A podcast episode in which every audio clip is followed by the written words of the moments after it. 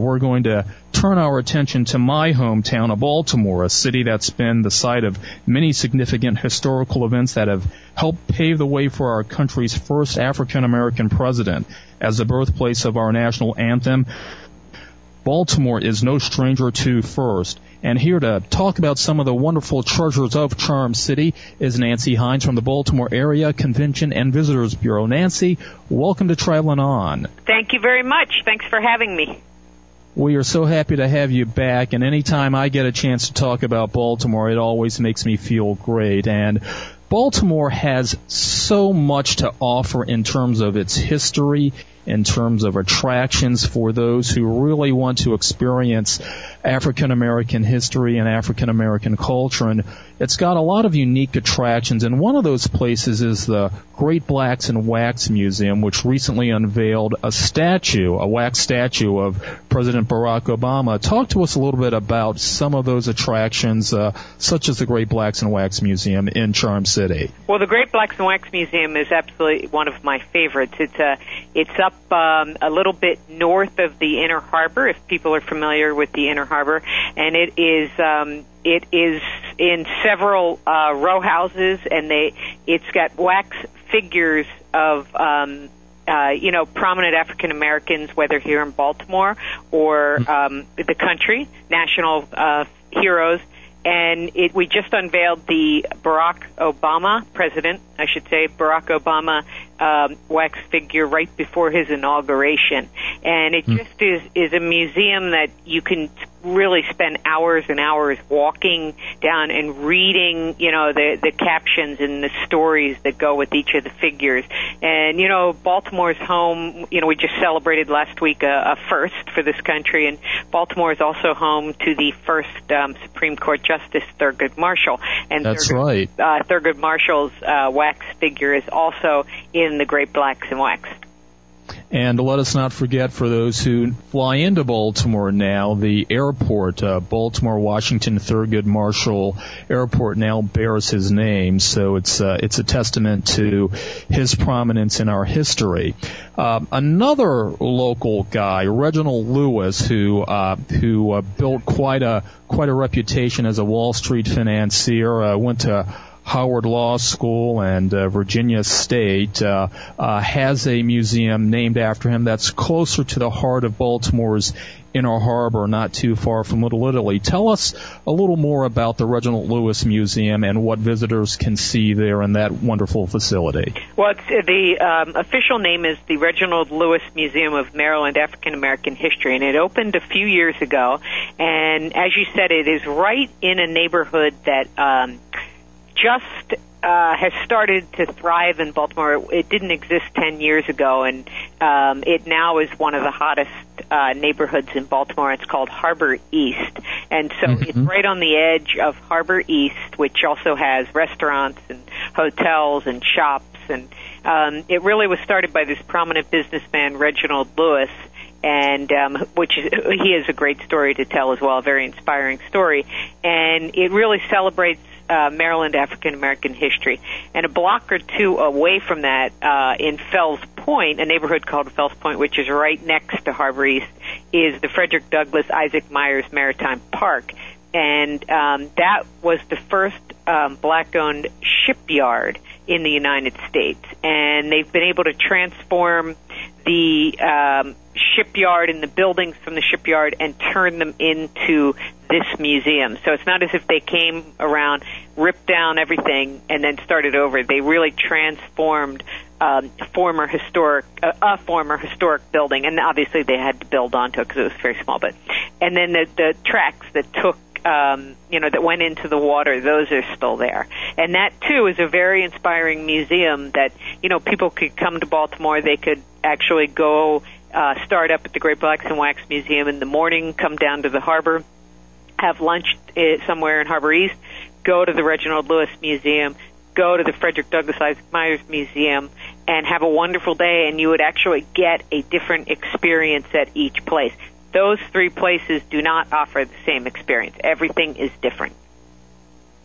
And and then you know if they're visiting in February, they can go walk a little bit further up the harbor towards uh, Camden Yards or what have you to uh, to experience the Black Heritage Art Show, which is being held at the Washington Convention Center. Tell us a little bit about what uh, folks who may be visiting February 20th through the 22nd, what they might experience there. Well, most days today is not doesn't happen to be one of them, but most days Baltimore has very mild weather for the winter in terms of typical winter weather. So uh, even if you're in uh, in February, it doesn't mean it's going to be 10 degrees. It may be, but for the most part, it's a very mild winter here. So you know, it's it's a city that is very easily um, you can walk just about everywhere. Uh, depending on the temperature, in the summertime, springtime, fall, you can walk everywhere, um, almost everywhere. But you know, in the wintertime, it depends on the temperature. But you can really, um, you know, right next to our convention center, you mentioned Washington Convention Center, is um, Sports Legends at, at Camden Yards and the Geppi's Entertainment Museum, which are in an old historic um, uh, railroad depot, a train depot, where um, it was the first site of uh, the bloodshed of the Civil War, and it's also um, Abraham President Abraham Lincoln passed through there a number of times. One when he was giving the Gettysburg Address, and the sp- Sports Legends is you know celebrates Maryland sports, so everybody knows Michael Phelps. You know they have um, displays about him, Cal Ripken, who's uh, um, a Maryland homegrown hero. Uh, we claim him as Baltimore. He's from uh, Harford County, um, which is part of Maryland. He's a Hall of Famer, Johnny Unitas. Everybody knows Johnny Unitas. And then upstairs is the Geppi's Entertainment Museum, which is um, celebrates pop culture. So how pop culture in 1920 in, um, influenced uh, pop culture of today, and that is fascinating. And you could spend the entire day at both of those museums.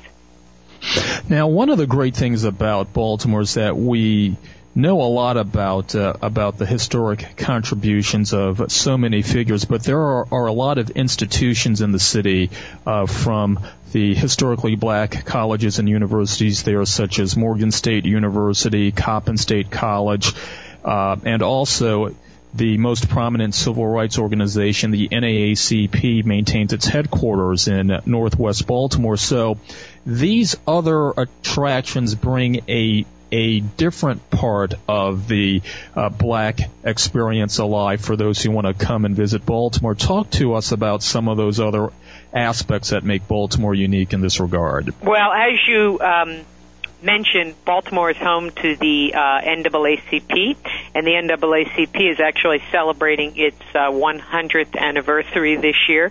So there'll be a number of events planned throughout the year to mark that um, milestone. You also, Baltimore is a city with a very large uh, student population.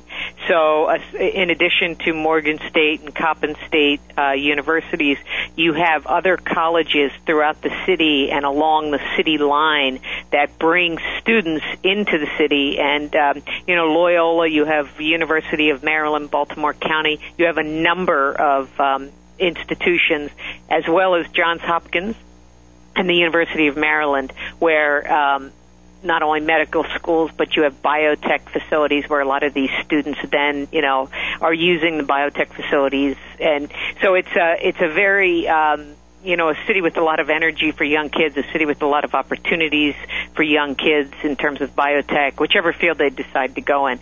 And um, Morgan State and Coppin are a very prominent part of that. And Nancy, I know annually Baltimore hosts the African American Heritage Festival. When is that held, and and where? Uh, and is there a website where people can go online to learn a little bit more about it? Uh, yes, it's a great um, uh, festival here in Baltimore. It's one of our largest, and uh, the website is www.aahf. So AA um, and it is held in the early summer, so June and July.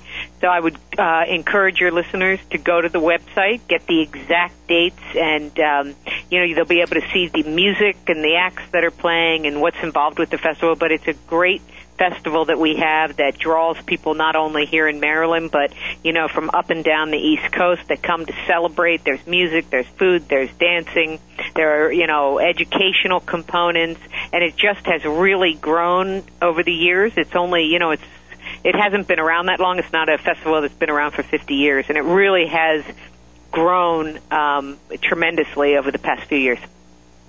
Now, does Baltimore, uh, does your tourism uh, have a website too where people can go to learn all about all of the uh, uh events that are occurring during the year? We do. It's uh, www.baltimore.org. Nancy, and uh, before we close here, I know the uh, the convention bureau is uh, in the process of uh, putting out a, a, new multicultural guide that highlights not only African American uh, culture in the city, but also the the culture of many other groups. Talk to us about this guide and and and what uh, the city is hoping to accomplish with this in terms of growing tourism. Yeah, we are very excited about this new guide. This we, we've had a African American heritage and attractions guide, and um, you know it's very popular. They you know go off the shelves whenever we put them up down at the visitor center. But this is the first year that we've developed a multicultural guide, so it speaks to a number of different audiences.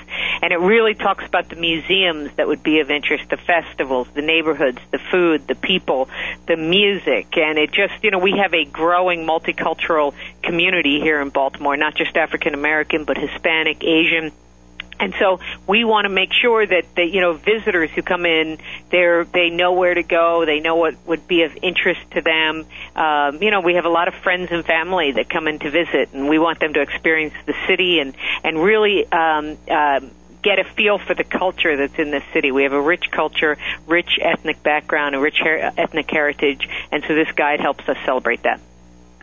Wonderful. We look forward to uh, that guide's release, and we thank you very much for joining us today.